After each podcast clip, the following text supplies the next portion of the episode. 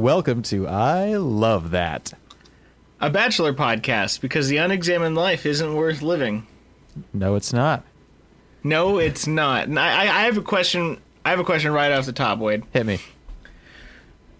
When I, all of my white T-shirts are turning yellow, um, which is a thing, and my question is, how much bleach do I use? Do you just pour it in with the soap? Does it still need soap? Is what? Is there an order to this? I think, to my understanding, you still do soap like a regular cycle, and then after, uh, so what the laundromat tells me, the machines have this point after the first minute or two of wash where it's like add bleach now? Question mark. So I Oh, think really? I think you get it started like you know with the sloshing around, and then you. What's that sound like? Oh, oh, wow. Okay. It's probably not what it sounds like. I'm an idiot. You got an airy washing machine. yeah, I don't close the door I was all gonna the way. go with the kind of sound, but Okay. I, I like where you're going. It's Yeah. cool. I don't. I think if we did it together, it might sound just like it.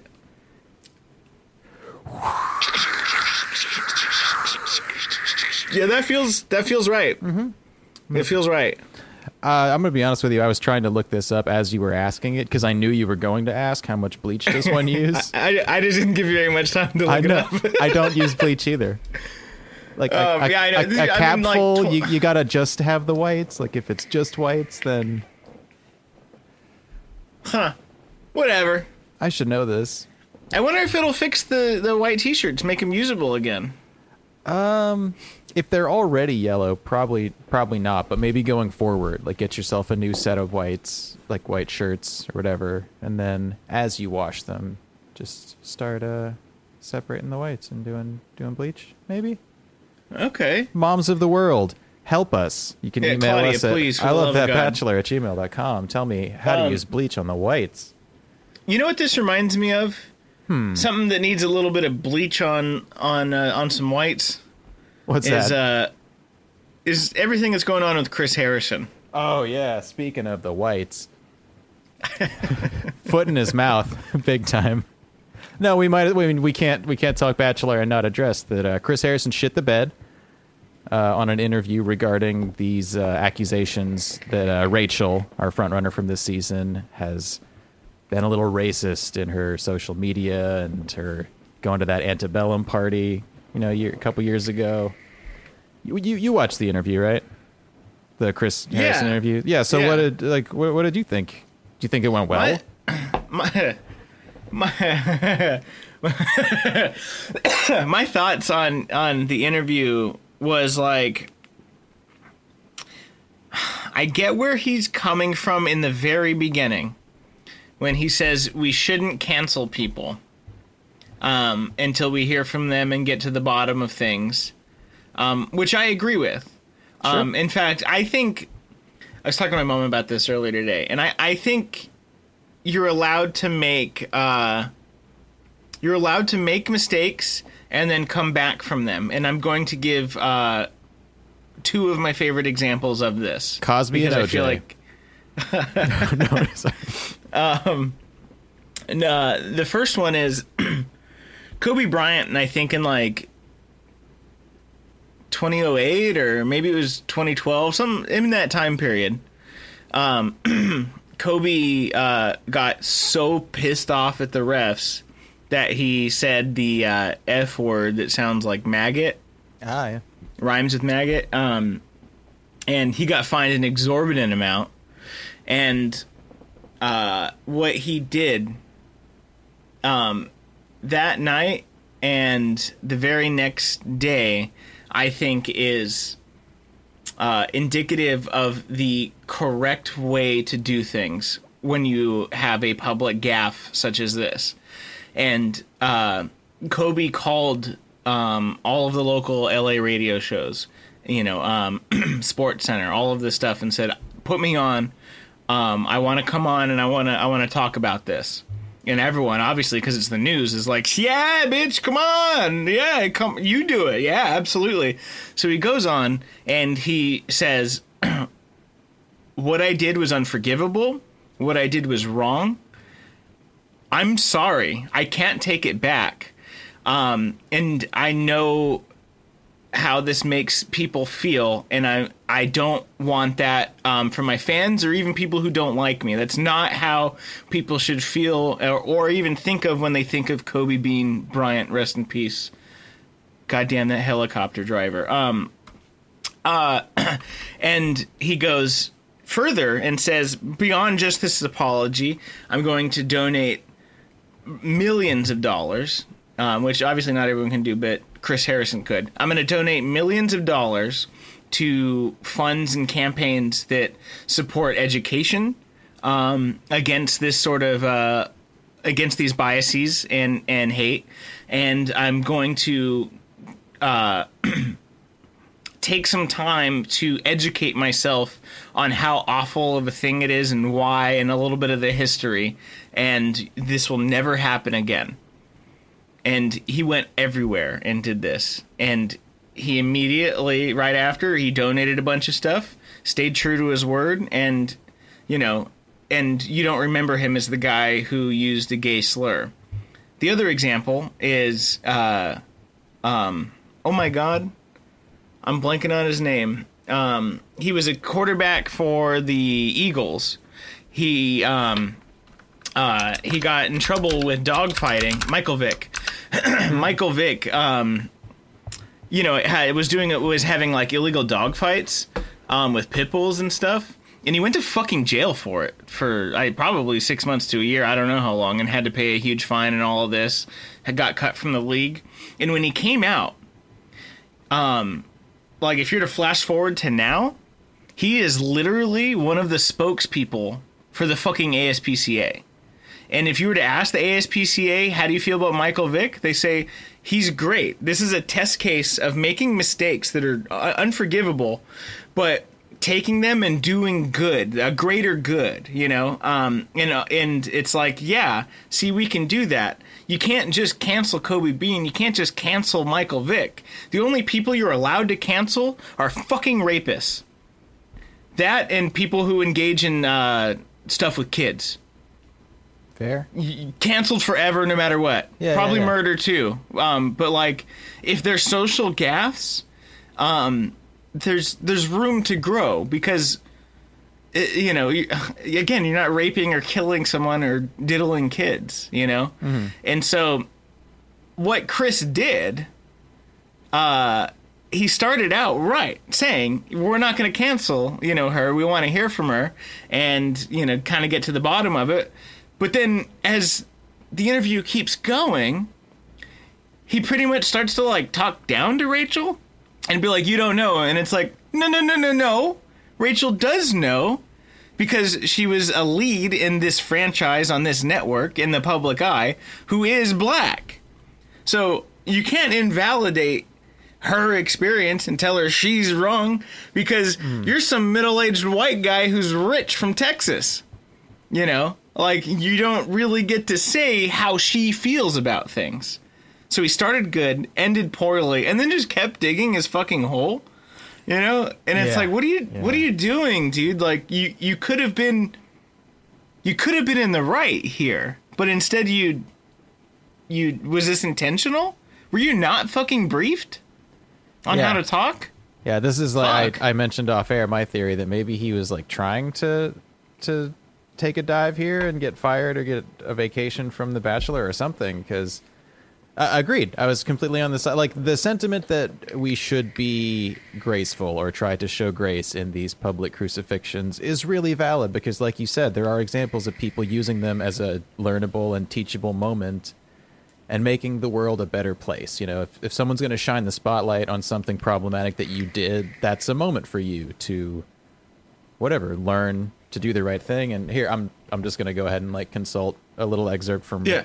Rachel's apology. That like you know, sorry to the communities I'm offended, ashamed about my lack of education, but it's no one's responsibility to educate me. I'm learning and will continue to learn how to be anti-racist because it's important to speak up in the moment and not after you're called out.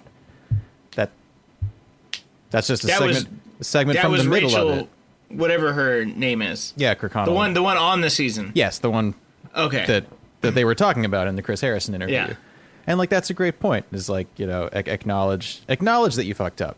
It, you, you don't say that like is the world overreacting? Was was it okay three years ago, but it's not okay today because of Me Too? Like no, you can't. Like it was never okay, and now that people are talking So- about it, you can't say that like it like okay like like take your uh your gay slur. Like I grew up in the '90s. Like I know that that was like humor, you know, in comedy Oh, movies, yeah. and it was like it appeared to be fair game. Doesn't mean it was ever right. And like, Correct. yeah, if you were a part of that, as I was, you should feel bad about it. But that's that's okay. It's not that like, well, it was okay back then. Nope, it was never okay. And now that you know better, just go ahead and admit like that wasn't okay. It's not okay. But I'm gonna be better starting today, going forward. Yeah. That's all. Or in the do. words of our our former our former floatist, FLOTUS, uh, we need to be best. You see, and grow. um, no, so like that's that's the whole thing. Like, there, there's this accountability aspect of it all, and the thing that I think really drove me craziest that I didn't bring up when talking about what Chris said was he was telling Rachel, but it was 2018. it was a Bitch, popular shut party. the that- fuck yeah. up, Chris. Racism's been wrong for 400 fuck since like the beginning of time. I don't know, man. I I thought we were all told to love each other. you can't tell me that three years ago it was different. I don't give a fuck. Oh, it's the Me Too era. Okay, yeah, dude, don't mistreat people. Like, what the fuck are you? What? That's your defense? Really? That's crazy to me. It's it's insanity because three years ago, I'm pretty sure Michael Mike Brown what has been dead for five, seven years. It's been a long fucking time at this point, you know. And that was when it became apparent to the mainstream media that there's something going on. And you know, I, I've had people uh, show me works and listen to podcasts that elucidate the fact that most cop crimes are uh, against uh, white people and not not um, uh, not black people. And even if those statistics are correct, it doesn't mean that it invalidates the black experience because essentially what happened to George Floyd may have been an outlier if more white people are attacked in this way by the police. But it's a catalyst to look inwards as America and consider uh, we need to consider the racism in this country. And so, you know, like even if the statistics don't line up with it, slavery does. So, you know, they're just it's being used as the moment, you know, to discuss that. And that's my counter to uh people who send me fucking um, Sam Harris podcasts to listen to. And I, I love the guy, but a three hour podcast I just don't need. I read it in 40 minutes, everything that he said. It was absolutely insane. like, I like the guy, I do, but you were way too long winded. You know, and so like that's that's kind of where I'm at. Like, it wasn't okay in 2018, and I don't know why you'd use that as your argument. It's just stupid.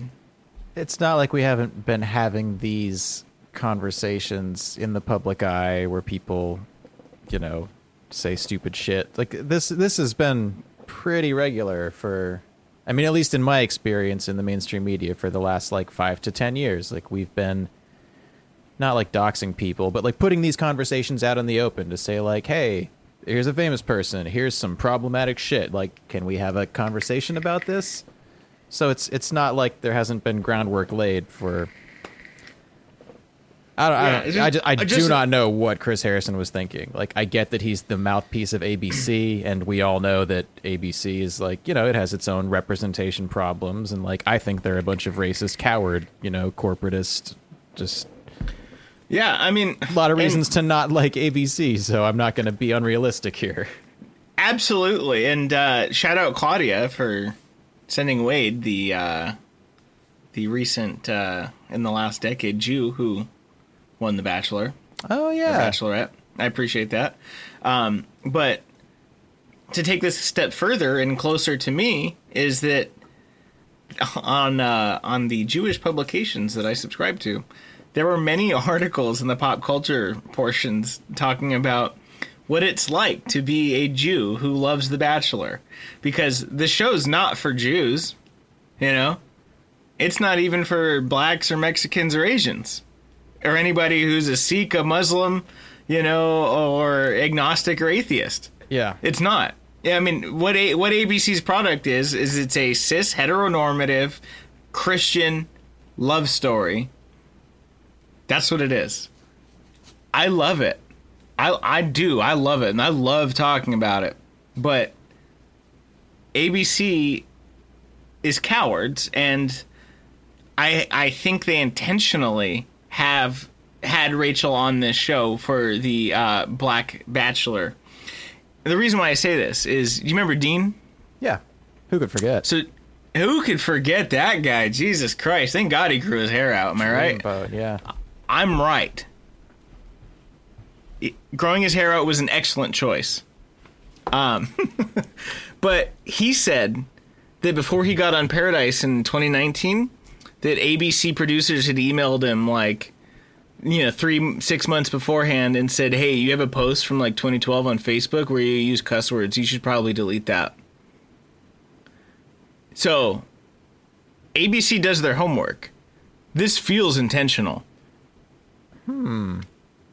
Okay. No, I, I see where you're going with it, but what's the what's the goal here? Like, why would ABC knowingly not properly vet contestants or ask them to scrub their? Do you think that they just are unaware and don't see the problem, or do you think that they're trying to? No, I think so. Any news is good news, right? And I think so. This has gone so far that even on my fucking daily LA sports podcast this has been addressed. okay, this is new. This is publicity for ABC and The Bachelor. Mm. Hundred percent. Because it's hot right now, and I think that's the duplicitous, gross aspect of it all. Is hey, race relations are really in. Maybe we should get a racist to be with the main black, ba- the first black bachelor. I like this better than my conspiracy theory. They're like, Chris, be a little antagonistic. Go like alt right with it. Like push back and like speak where when you shouldn't. And well, no, and so to to your point, and this is the thought when you were texting me this, is I I honest to God, dude, I think they're hedging their bets on this in that they're trying to appeal to all sides, the right and the left, Naturally. and I'm like, this is it, it's evil level genius, mm-hmm. if that's the case. You know. Yeah. No, I, I, I, I agree. Chris, Chris said he's what taking time away. He's coming back, and people are people who identify with how Chris feels, even though he pussyfooted around it, you know, and didn't come out like Steve Bannon in those kind of ways. He's still a champion of it, and I think that's going to have more viewers in that realm. Whereas uh, on the other side, you know, it's like you know, oh my God, there's people like Rachel Lindsay on here, you know, or or, or whatever, and it it adds interest intrigue on the left, you know, and I'm like, is this is this a master play? Is it? That is extremely cynical, and I completely agree with you. Here's a couple reasons. I just want to jump right into this. Because, like, yes, because, like, Garrett won, Rachel's going to win. I, I, I thought that this season and Tayshia's seasons were ABC's apology tour for not having a- adequate racial representation. And yet, like, even, you know, despite, you know, I, I don't know. It's, it's like maintaining the status quo in such a brilliant evil genius level. Because yes chris harrison will come back and it'll be like well i apologized and like i i learned i took this time to learn so moving on. And it's like this is like corporatist status quo in action at its finest. Because like everyone's watching everyone's talking about it left or right and yet no meaningful change will come of it Correct. they'll just And put a spotlight on it and America. say yes it's like yeah let's have a conversation and then when we do and both sides want to kind of dig in on like nothing happens nothing happens Nothing at all, and it, it, it yeah, that's the that's the whole point, you know. I mean, it- again, if you want to go one deeper, why is it the point? Uh, probably so that the left and the right squabble about identity politics, and then ABC and Disney can keep donating to politicians and get their pro corporate, fucking socialist corp corporate socialist policies passed. Yeah. The, the most You know. cynical take is like what we, we'll sell both sides outrage while pitting them against each other and making working class solidarity impossible, keeping meaningful change from happening. Because we're we're fucking bitching at each other about whether Chris Harrison was being too racist in his defense of a girl who's a girl who like also did some problematic racist shit. Because hey, we live in a racist country. We're all products of this fucking country. So Yeah. we, like uh, this it, this inability to just fucking it even goes to the level of the individual on the show let's jump into the episode with heather like you've entered a situation late disrespectful to the other girls. You've not introduced yourself. You don't belong here. You're acting entitled and privileged. And then when they tell you like hey you're a bachelor hopper. You were on another season. Like you're way too late to be here. And then she gets sad that people are just saying exactly what's going on. And she doesn't want to feel sad but it's like actions consequences feel sad and change for fuck's sake. Yeah, yeah. but but it. but much like ABC, and you know, she has a corporate brand. She is a bachelor hopper. She is an influencer. So any press is good press. This isn't about making a statement or doing the right thing or changing. It's just about attention. exactly. So to bring That- it all that- full it. circle, this is just this is what capitalism Yeah. does, folks. Yeah, I mean, and that's that's the sad reality of it, and that's why I spend all of my time reading and playing Dungeons and Dragons, so I can just not, you know. Also, uh, in uh, from a strict sense um, of uh, political and economic theory, uh, Dungeons and Dragons is an ANCOM perfect society. Really? Consider it, dude. When you're playing with a party of people, what do you guys do when you get loot? Generally, you split it evenly, and if so, if someone needs the gear more than the other person, you give the wizard the wizard gear. You give the thief the thief gear. All the gold gets split evenly. And also, there's no real ruler. There's just a fucking problem that you need to go fix. And which one of you is most equipped to go fix it? The party of travelers and it's so funny to me taking things such as that and being like, what is that? In the same way that um, Star Trek is the ideal communist society. It's cashless. Everyone can do what they need and society still works. You don't have to pay for things. Um, and so that's my uh, that's my personal uh, love for breaking down pop culture that I love. Which is that's what you get here. And I love that Bachelor. Yeah. You just I'm sorry, you you can't separate American business from the uh the profit motive, which, you know, has a lot of symptoms. Yeah, I wish I wish I could give you something smart like it's unsurprising because you know oh America uh, you know talked about a separation of church and state, but what they really should have said was they should have had a separation of uh, in business and, and government. But if we're being completely true, there's no way churches are separate from the state, and churches are business. you can't buy liquor in uh, Texas on Sundays. Is that real? Yeah. Which to me No seems like a fucking like that's capitalism versus religion right there. Like, well, you Yeah, gonna, you no gonna tell me when I can and can't sell? Uh, you know, it, Like I get that in Thailand. Okay, I'm not about allowed to buy liquor or cigarettes after fucking midnight at a store or between the hours of 2 and 5.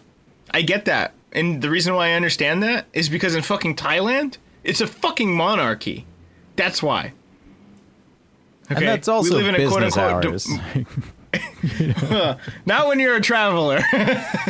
but also, if you're the kind of guy that's going out for hard liquor and cigarettes at 4 a.m., like maybe it's just a safety thing. Like, hey, why don't you just why don't you just sleep and do it in the morning? I agree. Yeah. The only problem was is I showed up in Thailand at 2:30 a.m. and we couldn't find our hotel and I had already resigned to sleeping on the street. Over a steam steam vent of some kind. It's fucking Thailand, bro. It was 70 degrees in fucking December. Oh yeah.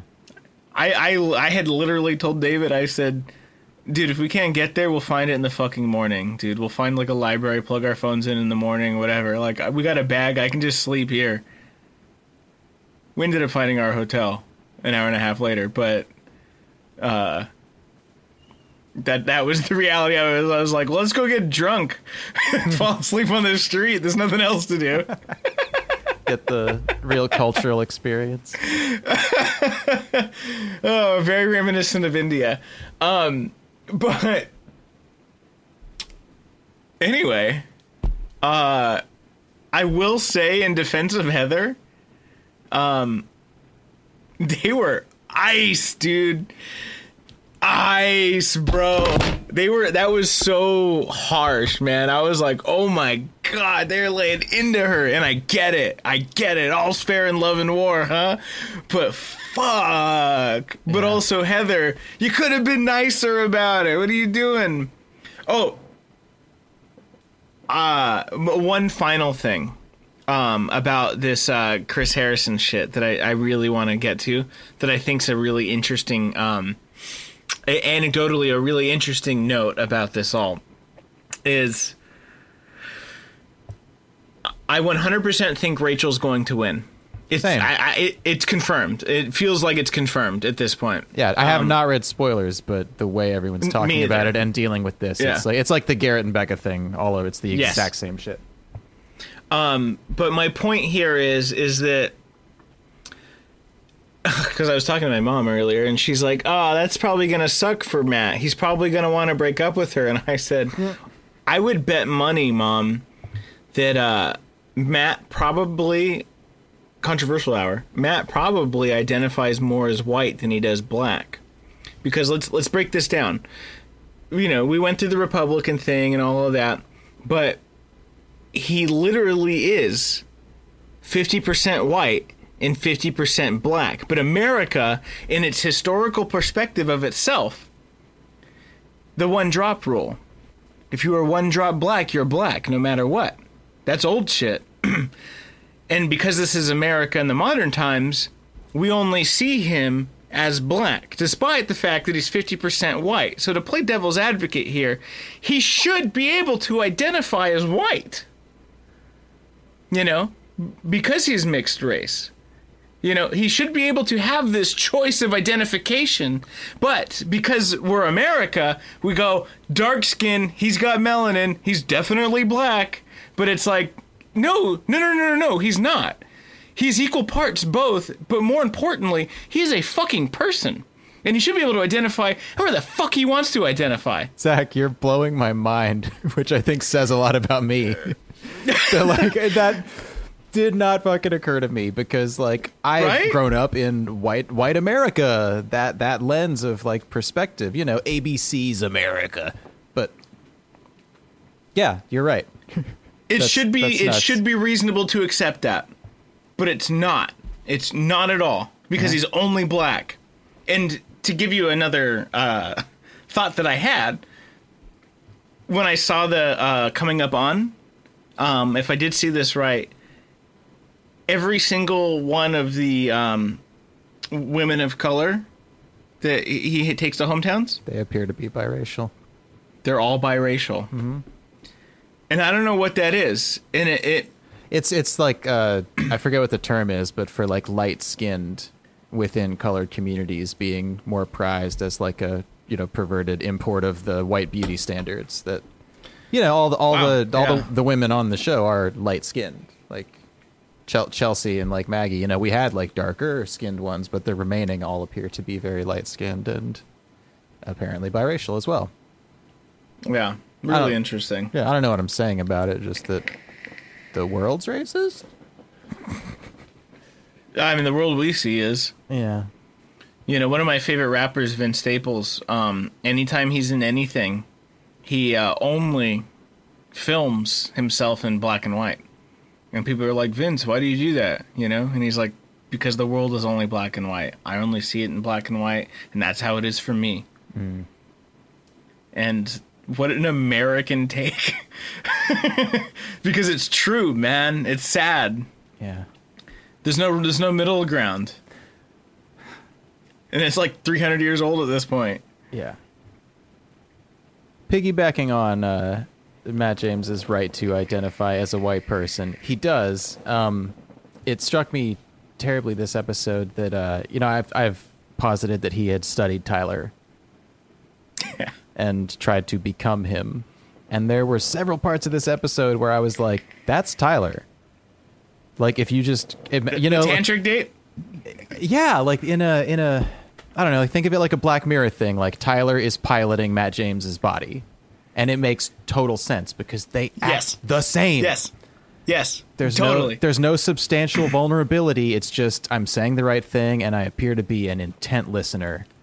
And I say So- I say good things.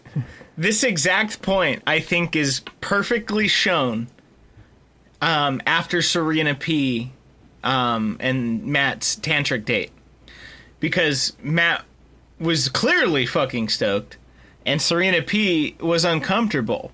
And he didn't see it because in his mind I think he goes what are you talking about? We shared a moment you know? We did this thing together. It was great. You know and th- this is this is what couples who need to open up more uh, physically and sexually they do.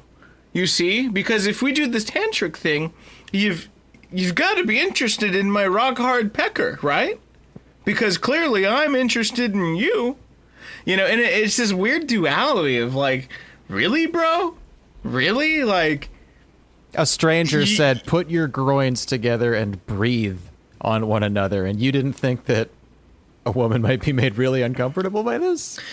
But furthermore, you couldn't suss that out.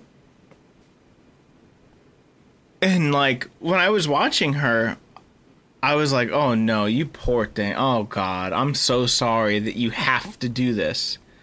And and I, again, and I've said this before on the show, women are the strongest people I've ever met. Um and for her to go through that and be uncomfortable wasn't a sign of like look i'm vulnerable so you know i'm strong and it's like no you shouldn't have been forced to do that if you felt uncomfortable and it shouldn't have been like an automatic thought for matt going look at us we're so sexually compatible now and it's like shut the fuck up dude you're just because you did that doesn't mean shit. That's some frat boy fucking stuff where it's like, look, we experience fucking trauma and fear together, so now we have a fear trauma bond. You want to fuck? You know, like and he and he had gone on a one on one with her before, so he should have, if he was really listening, knowing that she lacked PDA interest and yeah, stuff like that. At least gotten a sense of her, or had enough chemistry such that on the second one on one, they would have, you know, she would have felt comfortable telling him that, or that he could have picked up on it. Like, hey, is this? Are you all right? Are you doing okay? Like, we don't. because we could just go drink mimosas and get in the spa. Like it's a goddamn Yeah. hotel. You didn't have to do it. And that would have been a great, uh, you know, Matt James looking like a gentleman moment to be like, let me fucking rescue you from this embarrassing date that I picked. Yeah, because that's what we need another savior moment. but yeah, no, totally. He could have come off better. And that was what was so weird to me. And I think that's why he kept her, to be frank, is because ABC was like, oh, dude, you can't cut her for being vulnerable. Yeah, and honest and like communicating You in a healthy way. That was so, weird too, though. Like watching Matt backtrack on it, that like just Exactly, just, just spinning it to like, oh well, That's, that's being Tyler. that's so good that you were like you're able to tell me because like you know real life and love isn't all easy, so you gotta you gotta have the hard moments too, and I respect you speaking up about it. But then in his talking head, he's like, but her life experience wasn't the same as mine, and that made me feel awkward. Like. yeah, no, it is so weird. And it comes off like this was supposed to make us feel sexy times together. Yeah, and now he like he feels challenged by the fact that it didn't. And that's why he kept her, because he's like, oh, you don't want me to dominate you? Maybe I don't. I'm gonna be way more cynical later as I Oh, great. continue. I hope so. to thread my uh, my grand theory of robot alien Matt James. I'd like to give one uh, quick little thought that I've had is everyone's talking about um, following your heart and not listening to your heart, and the fact that ABC isn't grilling this into people to say drives me absolutely bonkers. Yeah, what are they hiding? Um, yeah, And an, another thought that I had before we uh, keep going down this uh, this road is if I had a dollar for every time I've seen Aloe Blacc do some shit like this, I wouldn't need need a dollar. Because seriously, That's Honestly. where I know him from. Look, I know that name. I think I saw him on SNL. it drives me bonkers, dude. Aloe Blacc is so talented, and he is just fucking relegated to this shit. And I go, what is it about you, dude? What did you do? Are you the guy from O Brother Where Art Thou who sold his soul to the goddamn devil so he could play the guitar and he'll never really be anything because of that? Or he's destined for eternal damnation, but in this case, eternal damnation is doing B spots and entertainment? Yeah, it's like people know you made the deal with the devil, so you have no street cred. No one's booking Yeah. you for like Coachella. Like you're gonna be on The Bachelor. It drives me bonkers, dude, because that dude is so talented. I'm not gonna lie though, skip fucking through it at 15 second intervals. I don't need to hear him sing a song, and I don't need them to wa- I don't need to watch them be fake in love, because you know what? Matt deserves Rachel, and he should go get Rachel. And to be and and, and, the, the greatest win here is Kit. Abigail and Katie are all still out there for me. Fair Those are game, strong, yep. independent, self managed women who know what they want and how to be. And they're individuals, and we should champion them as individuals and vulnerable.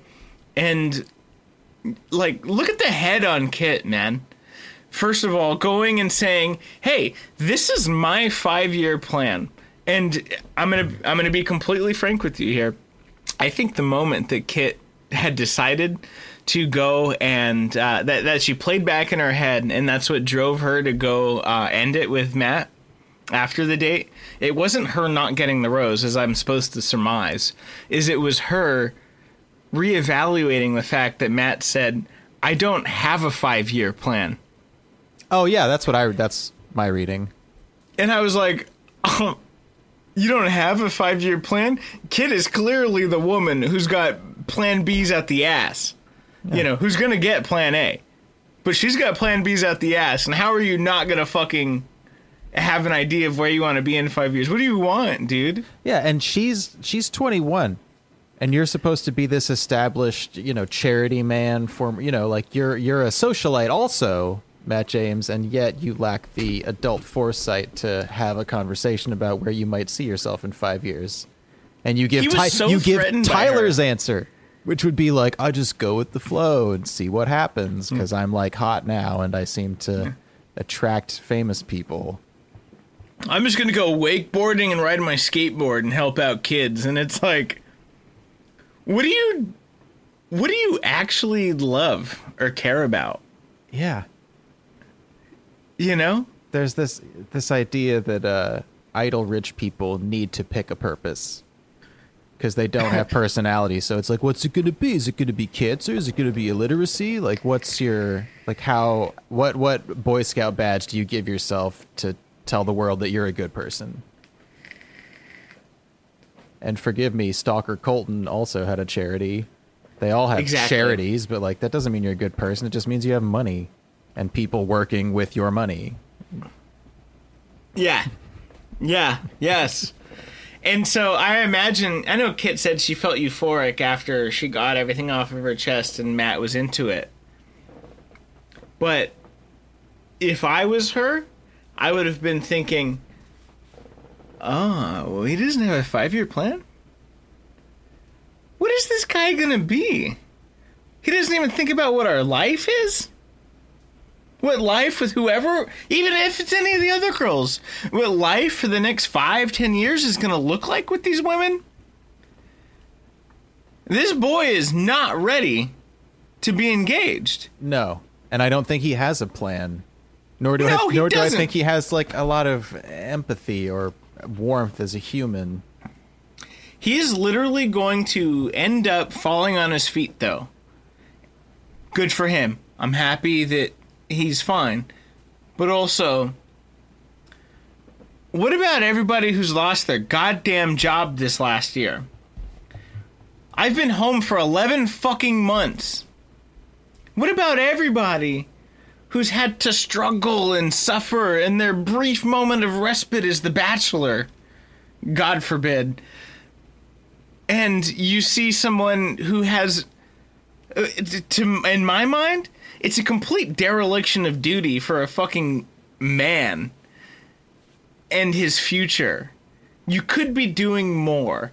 And honestly, you you could just be a better person. At, at, this point, I'm like, this is a shell of a human who's doing and saying things that he feels is right to do because he saw it in a television show or heard it from his frat boy, fuckboy friend, who is a complete fucking dreamboat, and so is Matt. But that's it. I know these people. I've met these people. It's sad. It's just sad. yeah. And I'm glad none of the women who, uh, I, and at this point, I'm like, Jesus, the only person who deserves them is Rachel. Yes, I want the women that I like to get out of the show. And yeah. mercifully, that did happen. You see Chelsea's fucking runway walk when she was walking down outside the outside the Nemacolin? I missed it. I was like, "Look at you! That is a strut, man." Yeah. yeah. And I would love to see her and uh, Serena C on Paradise. I think they'd be good for it. Oh yeah, yeah. Paradise is gonna fucking brack the fuck off, dude. I can't wait. It's confirmed, by the way. You know that, right? Yes. Okay, cool. Um, I, I want to backpedal on one thing that struck me as odd, maybe loosely uh, related to Matt not being a person. When Heather did show up and he was talking to somebody, maybe it was just his talking head where he was like, "It was Piper." No, he was talking to Go ahead. Piper, but Go I ahead, think, sorry. but I think he had a talking head later where he was like, "Well, I knew Hannah. Hannah dated my friend Tyler. Dated, in quotes, like did TikTok videos for Instagram followers or whatever." So I think she's qualified to say that Heather would be a great match for me. Like, you've known this girl for a couple months, maybe from some quarantine TikToking with Tyler. That was all a marketing opportunity for you, and you're gonna tell us like y'all are old buds and that she's your fucking matchmaker that knows your soul and could sense that Heather was a good match for you. It just it was gross. It's like I hate I seeing agree. opportunists acting on TV, and I I think that the uh, the Kit breakup was like the same shit where it's like oh we both like know that this isn't good for our brand and we need to like s- go in separate marketing directions but they tried to play the part of like two lovers who just couldn't make it work to to to go, to go one deeper on this. let's dissect the fact that Matt said Hannah Beast is one of my best friends. So, you're telling me this guy who has had an entire life up until this point, he one of his best friends is a former bachelorette who hung out with a guy who she took to fantasy suites? You know, I buy him and Tyler being best friends. They have a history. Hannah Brown? Not one of my best friends. And that's purely down to a, a time scenario. I have like five or six people that are my best friends. And I would do anything for these people. And it's David, Jeff, Wade, Raymond, Mike, Victor. If I forgot you, you don't even listen to the podcast. Let's be honest. None of those six people do anyway. Only Wade, and that's because he's here. oh I don't listen Um, to this I don't listen to it either. I just edit it.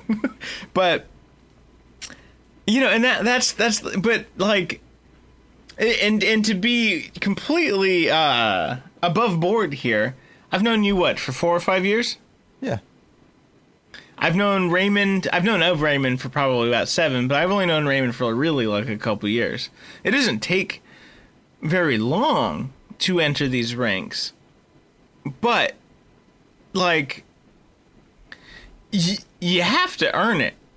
And everything about this Matt James Hannah B Tyler thing is it's like you remember when COVID happened? Yeah, it's over. But we did hang out for like two months. And it's like, no, no, no, no, no, no, no. It's not over. You're the fucking bachelorette. or The Bachelor, and y- you get to live in this other world that I don't get to live in. It's fake. You're fake. you phony fucking piece of shit, dude. Yeah, I would never uh, be like, oh yeah, like my my roommate for the last five years, he dated this girl for a few months, and she said that this other girl would be a perfect match for. Like, what the fuck? What the fuck are you saying? She's That no does- fucking Yenta. That doesn't make Get make outta sense. here. That's not how real people make decisions. fucking yentas cost a lot of money and and it's my inclination that yentas have some sort of divine ability to suss out who I saw at Mount Sinai thousands of years ago. My pure soul.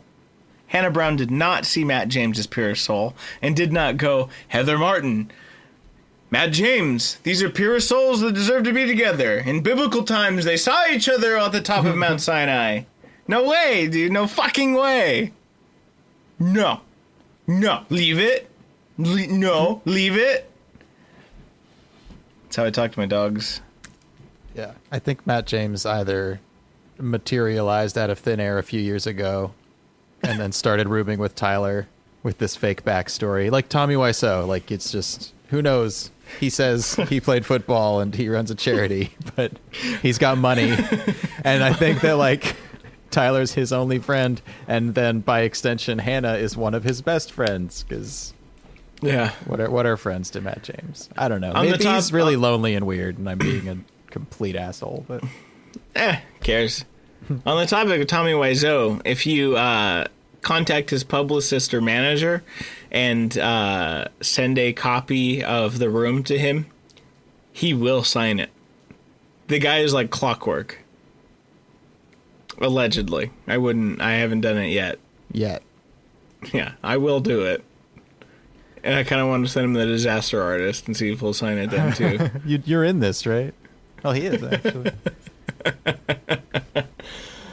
oh, hi, Mark. Um, moving on. I got a weird thought, and I'm pretty sure uh, my wife brought this to my attention, and she might have picked it up off of Arden Marine's. Uh, oh my god! If you podcast. if you if you say the the thing that I wrote down, I'm gonna die. they're go ahead. reading, they're reading off the roses. Is that Continue. okay? I can't unsee it now that this was brought to my attention. That there is a good possibility that the roses in the rose ceremonies have the names of the women written on them. And now think about this. Epi- episode one, there's like 30 women.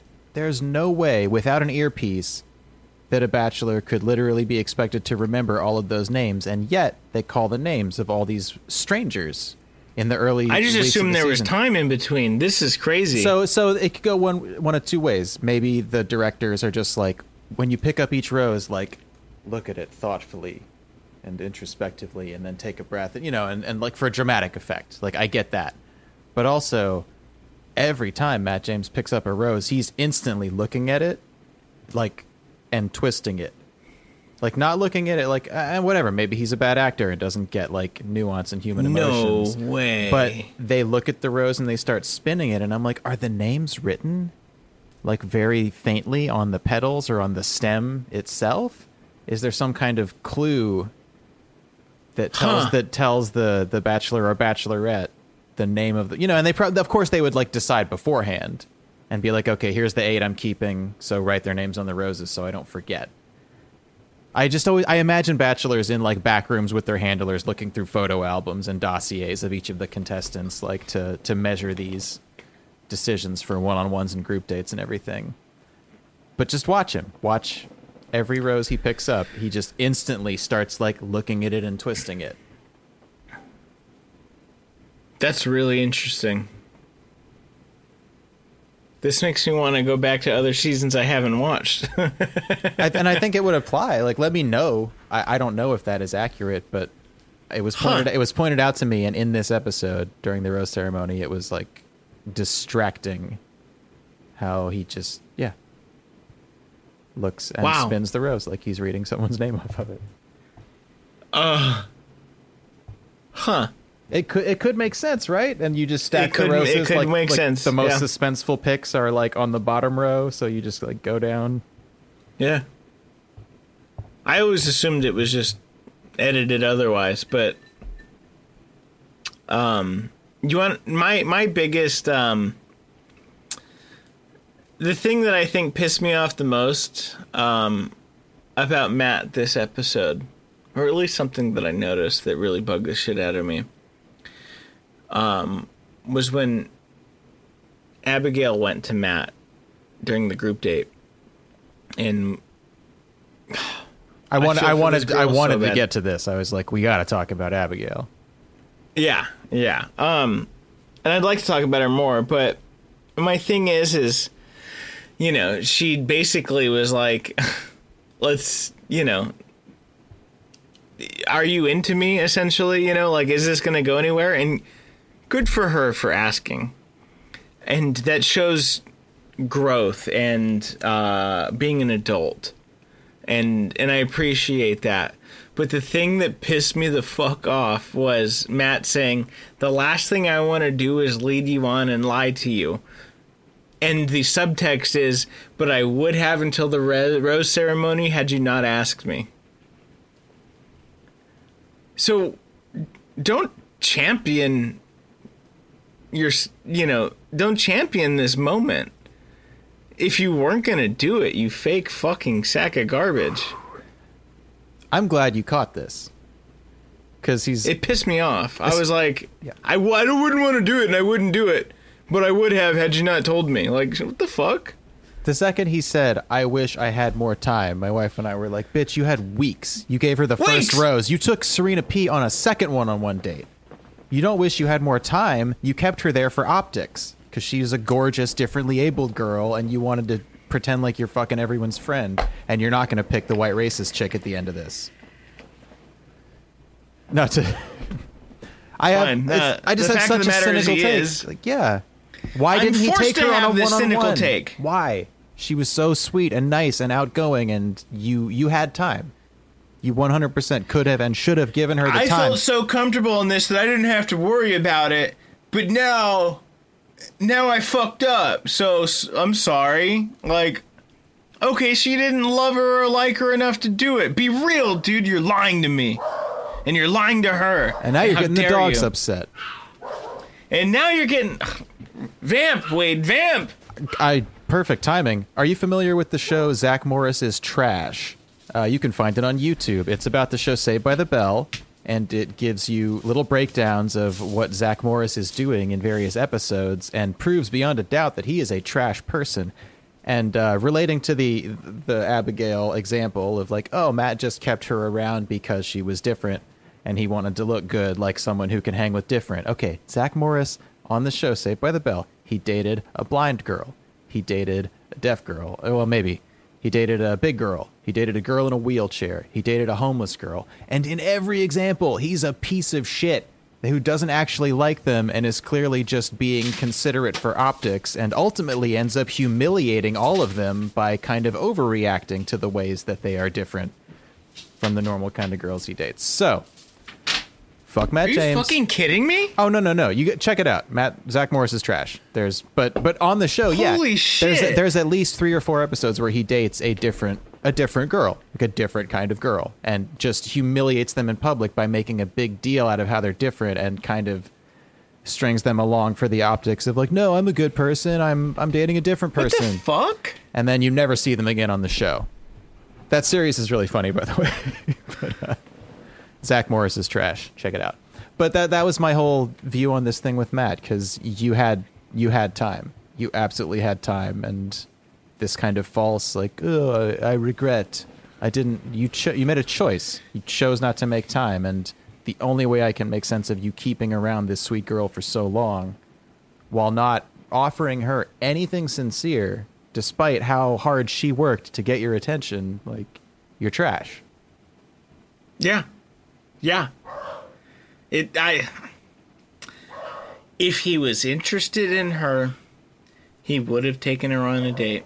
In fact, we would have seen anything more than her in the death throes of love and infatuation ta- in Talking Heads.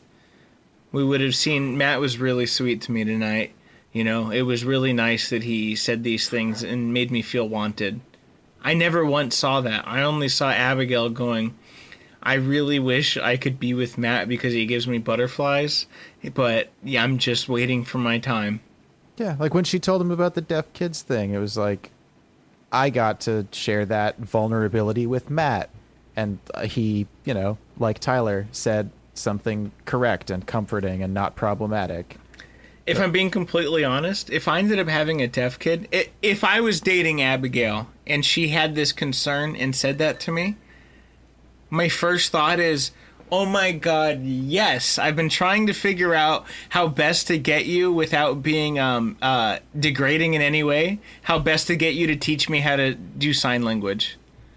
I would love to learn sign language, and hopefully, you can teach me before we have kids so I can speak to them or teach them how to do sign language.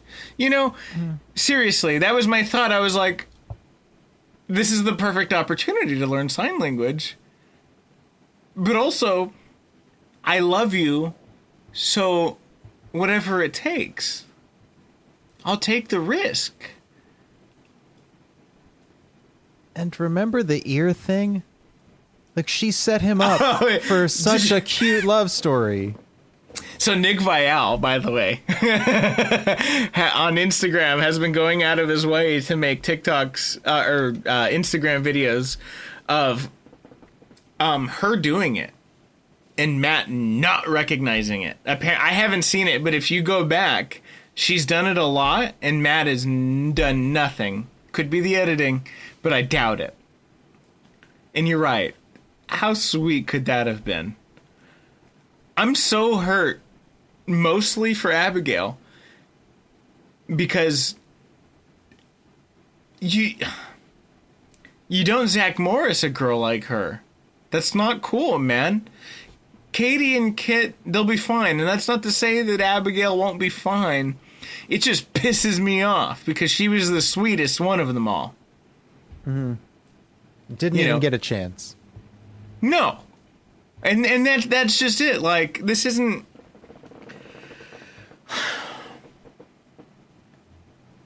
you know these other eh, eh, all these girls are going to land on their feet. They are. But you deliberately hurt the one girl who was honest to god outwardly the sweetest and had the most visible problem you know? I get maggie was an immigrant and everyone says she's the sweetest but it's a different thing when you literally have implants to hear. And you know that you don't sound like everybody else. And you know that anyone that has kids with you runs the risk of having a deaf kid. All of that is so tragic and tough and sad. And the thing that i think resonated the most with me specifically was when she said in the car in the van on the way home or whatever i feel like i'm always the woman right before the man decides what they want, but they never want it with me. And that hurts me deeply. It does. But also, like, nine out of the, my 10 last ex girlfriends have either gotten married, had kids, or both. yeah, that was happening to me for a while, too.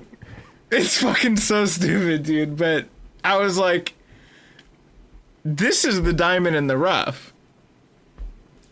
You know. yeah, Yeah, when when she was saying that specifically about Matt James, I was like, yeah, you're the you're the kind of woman that shows a man that he's actually not as good as he wants to think he is. Because if he was, he would give you a chance.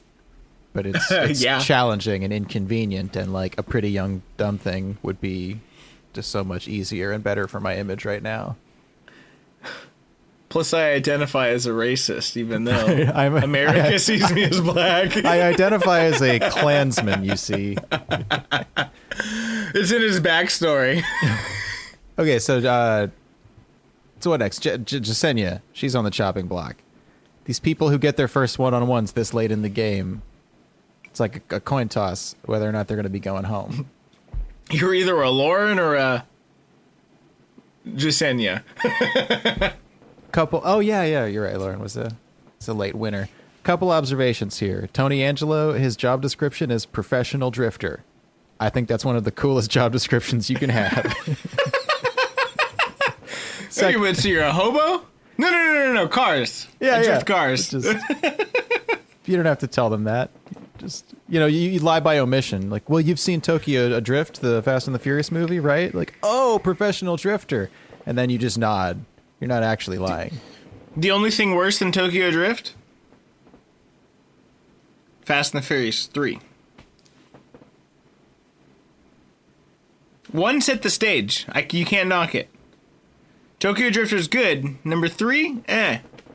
I don't even remember three. I, I Three saw. was the one with that was when Luda showed up, and that's when uh, Baby Boy was there. And it was like the Miami one, and they had the really dumb like heist, uh, uh, not heist, but like uh, chase scene. But it was in like these Miami favelas or Cuba Cuban favelas, wherever it was. It Now- could have been better. That's all I'm saying. A bell. I own them. I, I own them on Blu-ray, and I I watched them. I like the first one and like the like five or six when the Rock shows up and things get cartoonish.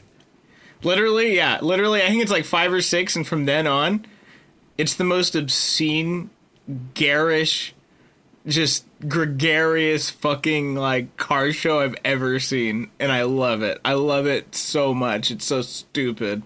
If you want a good fucking car stealing movie, it's called The Italian Job. Original or remake, it doesn't matter. Watch one of those. But I'd rather watch jacked fifty year old bald men have gladiator fights with each other after crashing their cars.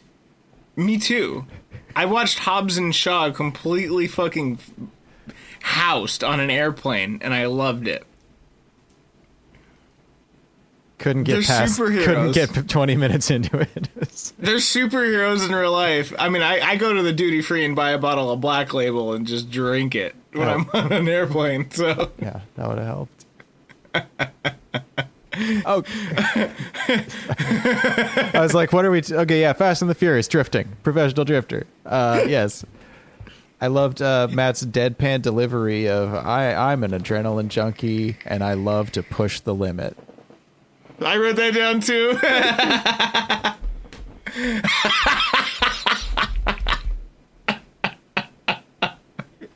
Okay, Matt, sure. Because if you were, you'd have taken Jessenia after that. She fucking worked him in drifting. If I'm comparing both fucking uh, jobs, Yeah, she kicked ass. he just like crashed. He fishtailed a few things, but mostly just drove right into them. Yeah, Not idiot. drifting. So, I, I I've uh, I wrote down Matt is of course an adrenaline junkie and likes to push the limit, and boy does he suck at drifting. Um, I have a few important things I'd like to ask you. Please. One of them is uh,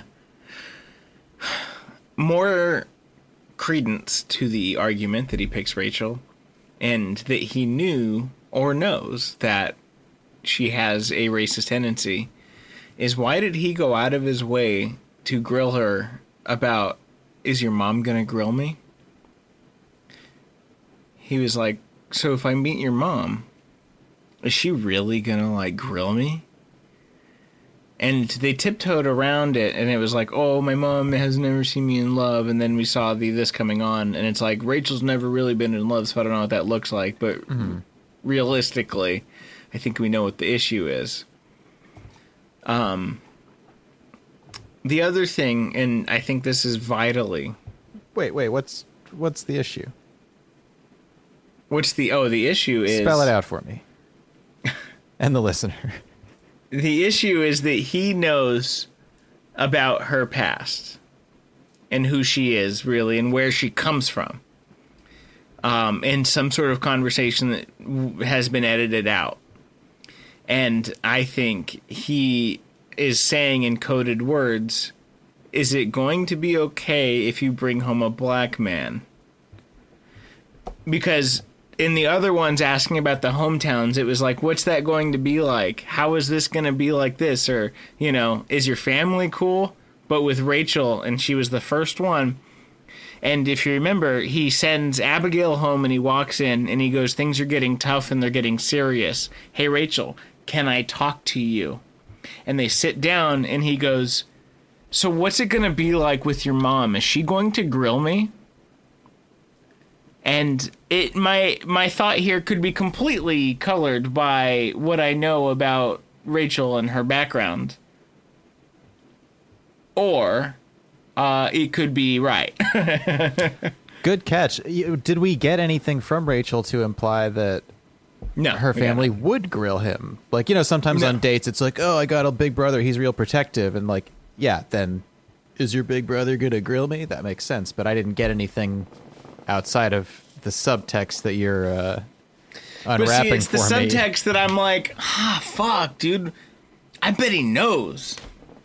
And I bet that's why they're making a big fucking deal about this.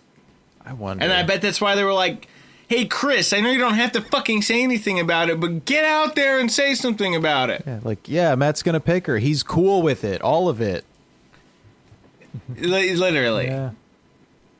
Um, but the most important thing, if I may, and this is something I've been thinking about for the past couple episodes, and I really want to get your take on it. On the one-on-ones and on the group dates, there's the the thing that holds the rose, mm-hmm. right? What's that actually for? You know, you know, some prop person was like, "Oh my god, this is perfect for a long stem rose." What do you think that that object's real purpose is in life?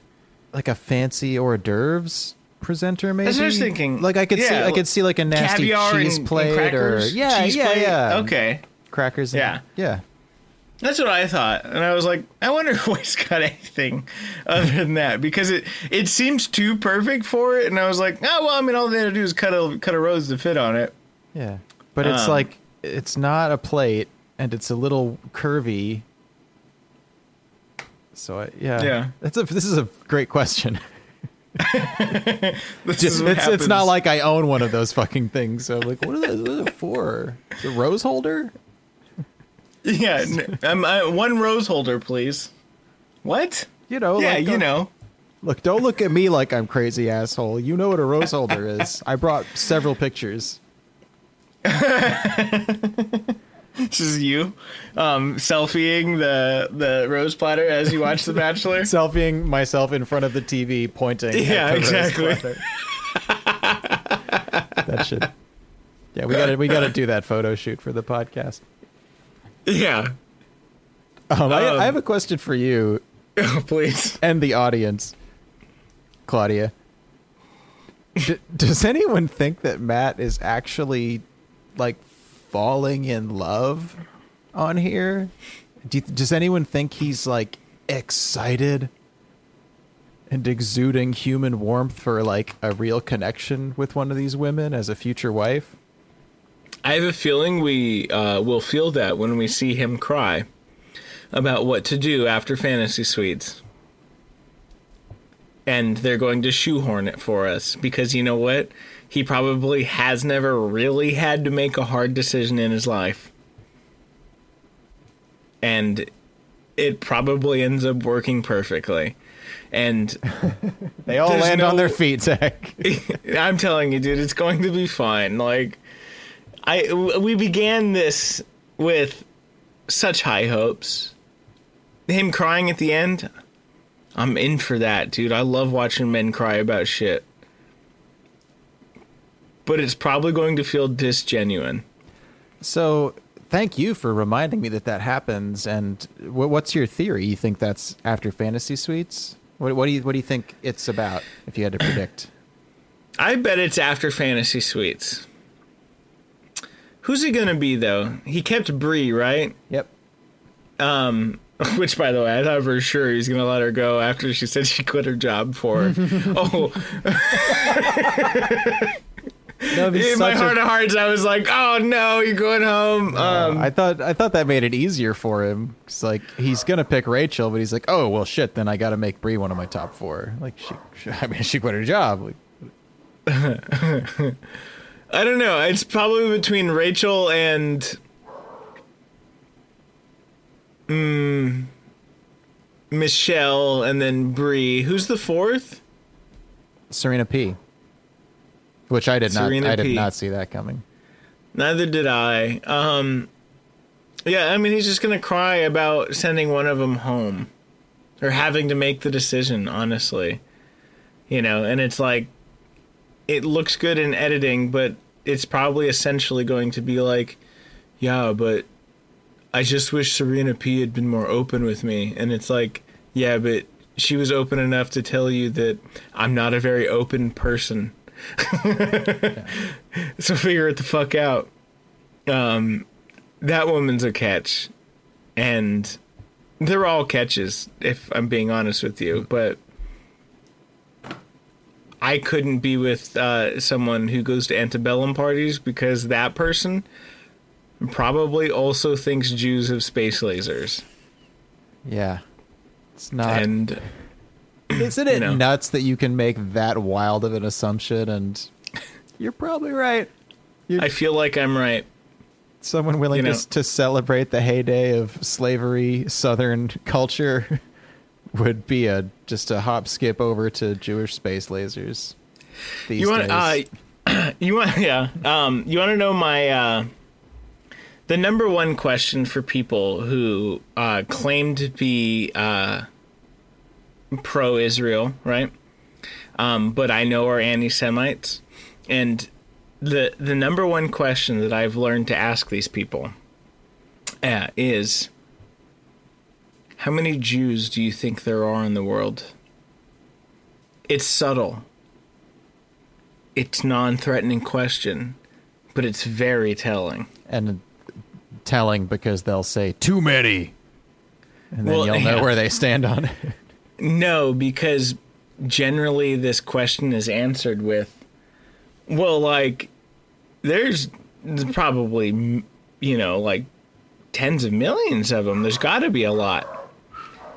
And the reality is, is there's probably eight to eleven in Israel and two to four in the United States, and maybe a couple more million in in the rest of the diaspora, which the equivalent is 0.02 percent of the world's population. But when this question is asked and answered, you get something that equates to at least ten percent. You know, because it's one of the oldest religions, there's got to be plenty of people.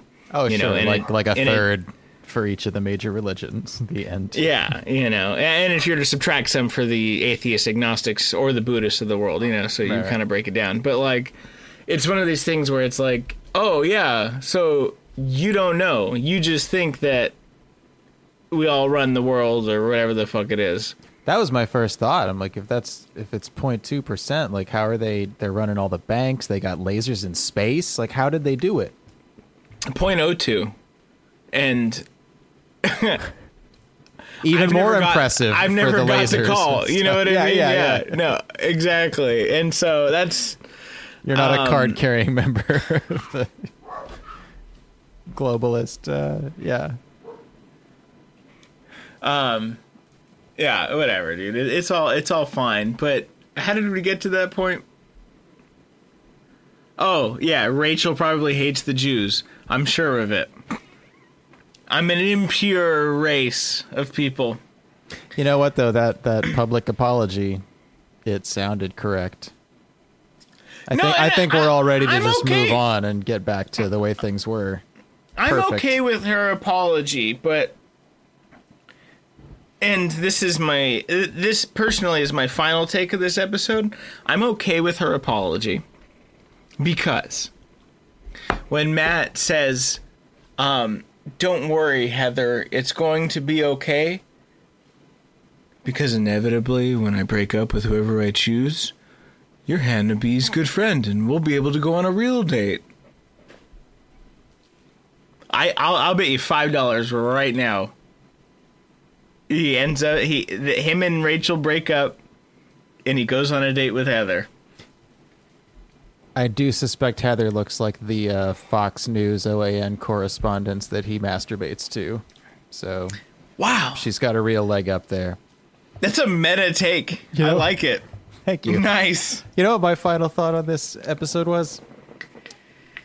Peter was an idiot, but he was clearly very horny for a lot of those girls on his season, and and he sure Me he, too. he expressed love through uh, emotional turmoil and vulnerability, uh, a kind of weaponized emotional terrorism, like his mom taught him, as we all saw.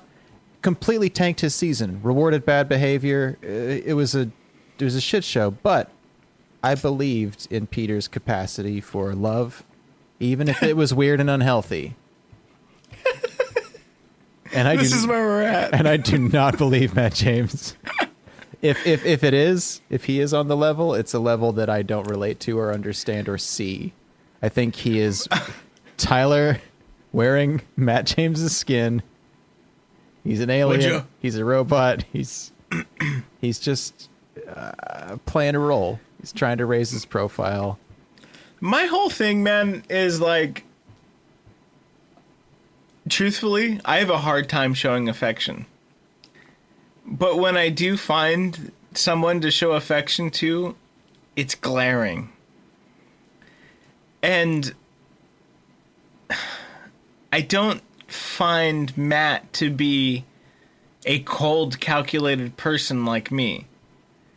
You know, I, I resonate more with the Serena P's who are like, I don't want to fucking do this shit, dude. You either like me or you don't.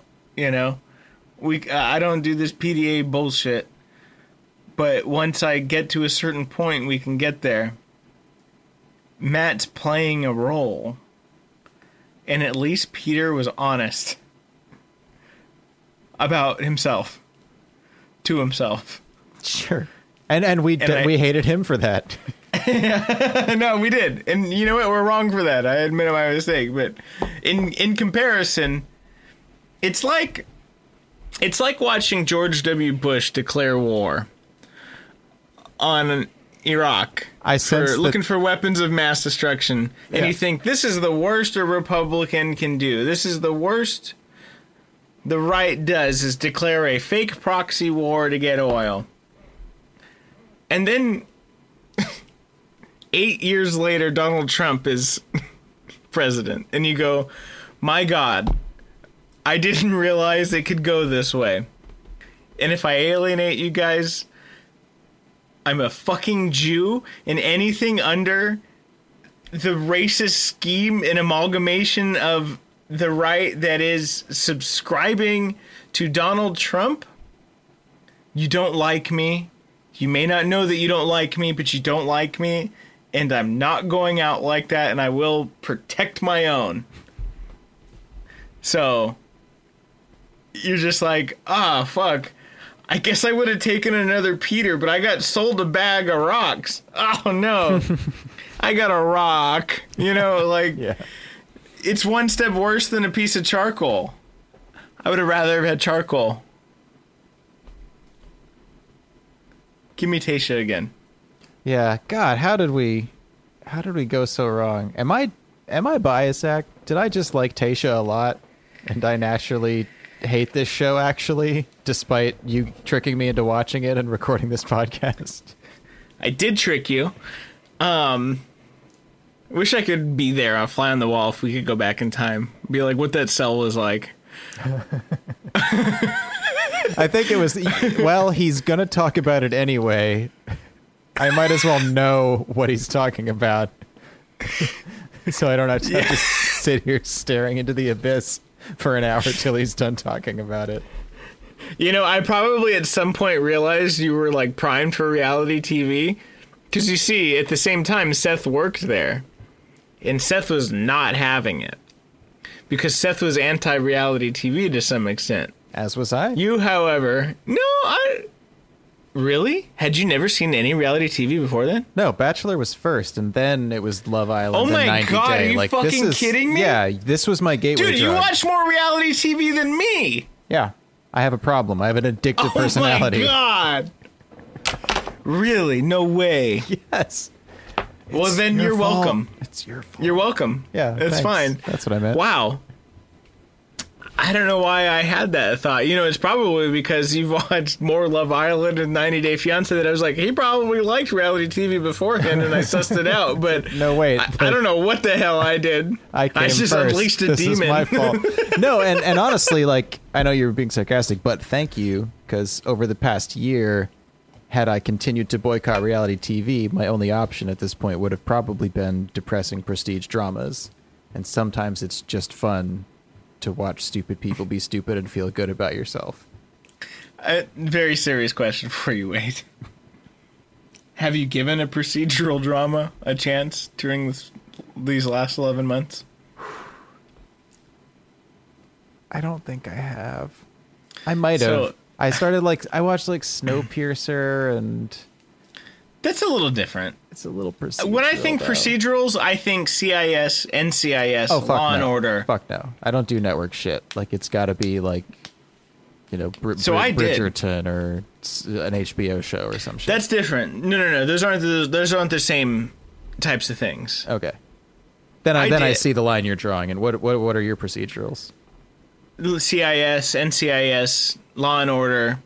You know, I mean, there were show like Forensic Files. I think is even different, despite being the same thing, episode after episode. The woman kills the man for the insurance money. It's always the insurance money. I don't understand like why don't these people don't see it. But so I gave the Method Man Law and Order a chance. I gave the Ice T Law and Order a chance. I gave who I lovingly called Dad because he was Captain Jonathan Archer, Scott Bakula, a chance on NCIS New Orleans. The man's a ham. He's just a ham. And I love anything that that guy does because he he can't act to save his life. Does he do an accent? Yeah, it's it's the thing about his accent and that shit, dude, is it's inconsistent and it makes me love him even more. I'm like, you're the hammiest fucking honey baked shit I've ever fucking seen in my life. It's crazy. Uh. I just can't watch that shit, man. And and procedurals are just not the same. You know, to be frank, Star Trek is essentially a procedural depending on your definition. Um, and I'm okay with that kind, but the crime law procedural, it just gets old, and it and it's it's not unfounded to think, Jesus, if I want to watch the same thing happen to the same person, I might as well watch reality TV. Fuck. You ever watch Jersey Shore? No. That's that that that right there, Wade, is the five to six years difference between you and I. That's that's how I'll know I've hit rock bottom. You need to watch it. It's the best. I don't know that I do. You don't know what you're missing, dude. You're just afraid that you're gonna love it. I know it. I probably would. You know what? I get, I need to like wait a few more years, and then it'll be re- retro or ironic or something. It's already like 15 years old. Oh, really? Yeah. Jesus. It, it- there is nothing like Jersey Shore. It is so fucking funny. I've never seen anything in my life like that. However, I was also like 15 when it fucking came out, and Jersey Thursdays were a thing. so I get it. I do. But, you know, whatever. Um, do I have anything else? There's a lot of really good Paradise contestants. Yeah, that's the win this season. I think, as it you know is most seasons. Who do you think the Bachelorette's going to be? People are saying Katie or Abigail, but I think they're going to do something fucking stupid. I don't think they have the balls to do Katie or Abigail because they're too much their own person. I uh, I think you know like a Peter or a Becca or like you know people who are, I are it's time- malleable who can toe the I think it's time for Tia. She has been laying low. I could see that. I think it's time for Tia. Good call. That's a couple years ago though. Like, does anyone still care about Tia? They trotted out fucking 40 year old Clare, who was like eight seasons ago. Excellent point. Yeah, I and I liked Tia. I remember liking her, so I can get behind this. I would be interested in that. And uh, to be frank, had Hannah B not announced her uh, relationship with some fuck off guy who's not me, I would have I would have watched another season of Hannah Brown That would at have this fun. point Yeah. with Peter in the lineup.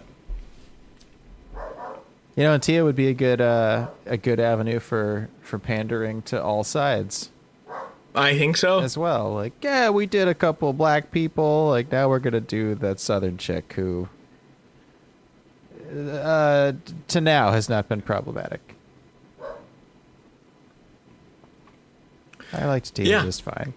I would watch that. Yeah, look, you, you remove the Colton abscess. Tia's fine. So Rachael's gonna win. Rachael's winning. Like we're both agreed on that. So there's yeah. it's going to be little to discuss other than the oh. nuance of how much Matt sucks and I will take a glass bottle and I will smash it and then take a piece of the glass bottle and carve an R into my arm if she doesn't win. all right you heard it here first and we'll live stream this Fine. For charity. Yeah. I mean, if someone else cuts it, that uh, it doesn't bother me. this is You're ex- welcome. this is exciting you've just you've thrown down a gauntlet man you're you're playing with yeah, fire that's now fine. That's It's- okay. it's published we got to do it I could use more markings on my body. all right Oh yeah, I'm eight days away from getting uh, my right leg tattooed, and I cannot wait. I should have gotten it tattooed in mid-December.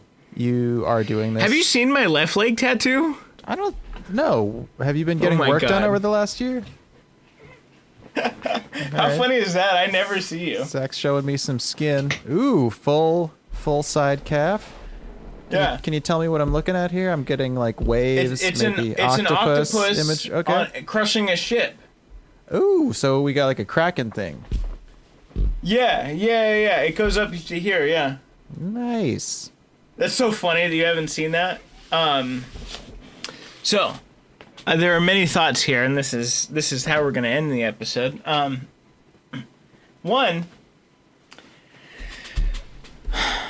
I'm going to start with the conspiracy theory.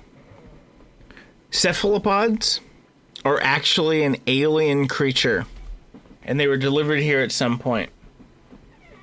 I don't know if that's true, but what I do know is that cephalopods, if humans hadn't arisen to power, or God forbid we turn this planet into one giant ocean, they're going to take over the earth. Octopi, those weird little mollusk things, you know, all of these cephalopods, they're so smart. They are so, so smart. And Godzilla lives in Atlantis. And so, who knows? You know, who knows what they're planning down there? So that's my uh that's my above board take. My below board take is and um, I'm not going to be able to recite this properly or effectively, probably, um, is that there are many uh, conservative economic uh, publications that talk about the eight arms of socialism that will destroy capitalism as we know it. They're like And they're saying this like it's a bad thing. correct. And uh, so the ship is the SS capitalism, and that is the eight armed ocu- octopus just crushing that ship. Um, to and also interestingly, and this is going to time date and timestamp this. I was the tattoo artist first and last tattoo before they opened up and shut down the tattoo shops Wow. again. so I haven't gotten it colored in, but there you go. I also got a tattoo right here on my right thigh. Shall we save that for next time? Nope. All right. I wonder if I can pull my pants up far enough. I can't. We're saving it from next time. All right, I was gonna save us that moment, but that's a really cool, symbolic, and inspiring tattoo, and that is the dream for the eight arms of socialism to finally crush capitalism, so we can stop being an exploited and divided class of human beings living under the yoke of profit motives and sociopathy. And if you made it this far, wow. Nice. Shocking.